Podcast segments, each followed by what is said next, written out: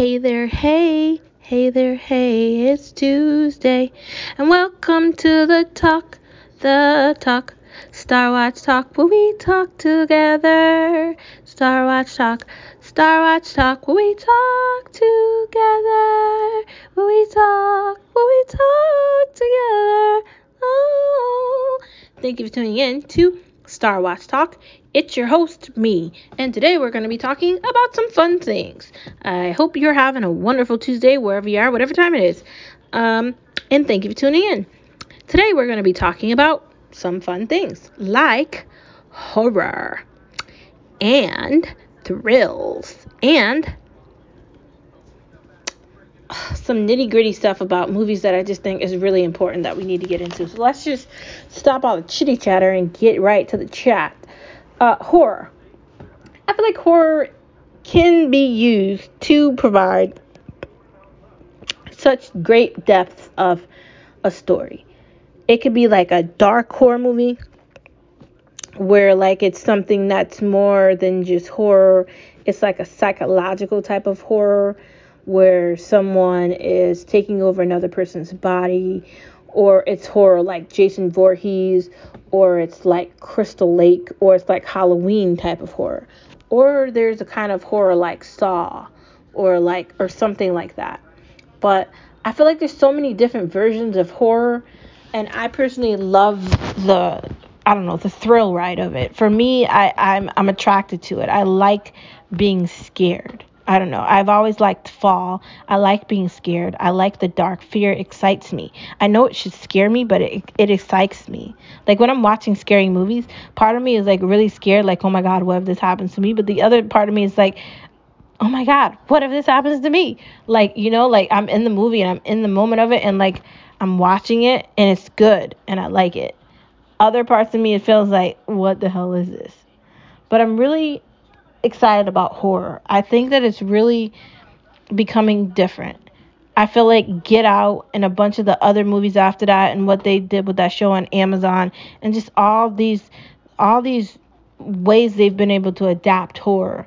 So it's something more like that American Horror Story 1984 and just all these ways they've been able to use the psychological aspect of horror or the thriller of it or the fear aspect of it has been phenomenal because we've come so far from Freddy Krueger to where we are now. Sometimes horror is just crappy. Like they have these movies about these haunted houses and it's the same thing. Like but other times it's not. It's beyond that. It's something with a soul, with a dark force, and it's actually really scary. Like seriously really scary and horrifying. And I just feel like so much can be done with that. And I think that, you know, as a viewer, I'm excited about that wherever this is going. And, you know, I love my Shudder account and I'm always looking forward to watching something scary. So I say, scare me more. I love it. Let's keep it coming. The next part of this conversation is why does it seem every storyline is the same? Like, like let me let me give you an example. Like on Lifetime Movie Network, I feel like every movie is the same. I feel like all the storylines are similar. Even if they're about different things, it's always the same thing. Something happened to some woman or some man, and someone did this, and another person's guilty, but it was that person, but it's this person, and it's just, it's like, really, I don't care. Or like, like mystery or the shows where they like talk to people that have like done something. They've like committed some type of wrong act or they killed somebody and they're they have a show where they talk to the person that like committed the murder. Why are we talking to them? They did it. They did it. Why are we talking to them? I don't get that. What is the point of that? Or like we have these like these shows where it's kind of evident who the like the victim is versus who the you know the the villain is kind of sometimes right off the bat but sometimes you have to like look at it. But like the storyline of it is so bad. Like some mysteries are good or some shows are good but other ones aren't. Like sometimes they're really bad and the acting is wretched and it's overdone. We've talked about actors when they overdo roles and they just ruin it. I just feel like sometimes and I can't be the only one thinking this. sometimes you need to change storylines up. You need to put different people in different roles and you need to switch stuff up. So it's not the same thing every time. And every actor can't do the same kind of movie all the time on a network. It kind of just ruins it. I'm not going to lie. Like the Hallmark network thing is kind of just like, what the hell am I watching? Sometimes I feel like that about it. I don't know. I like variety, so maybe that's my problem. Anyways, we're not going to stay on that topic too long because I don't want to like insult all the actors in the world because they do a lot of work and you know we should be thankful for them, especially in this COVID environment where a lot of them weren't able to do what they wanted to lately.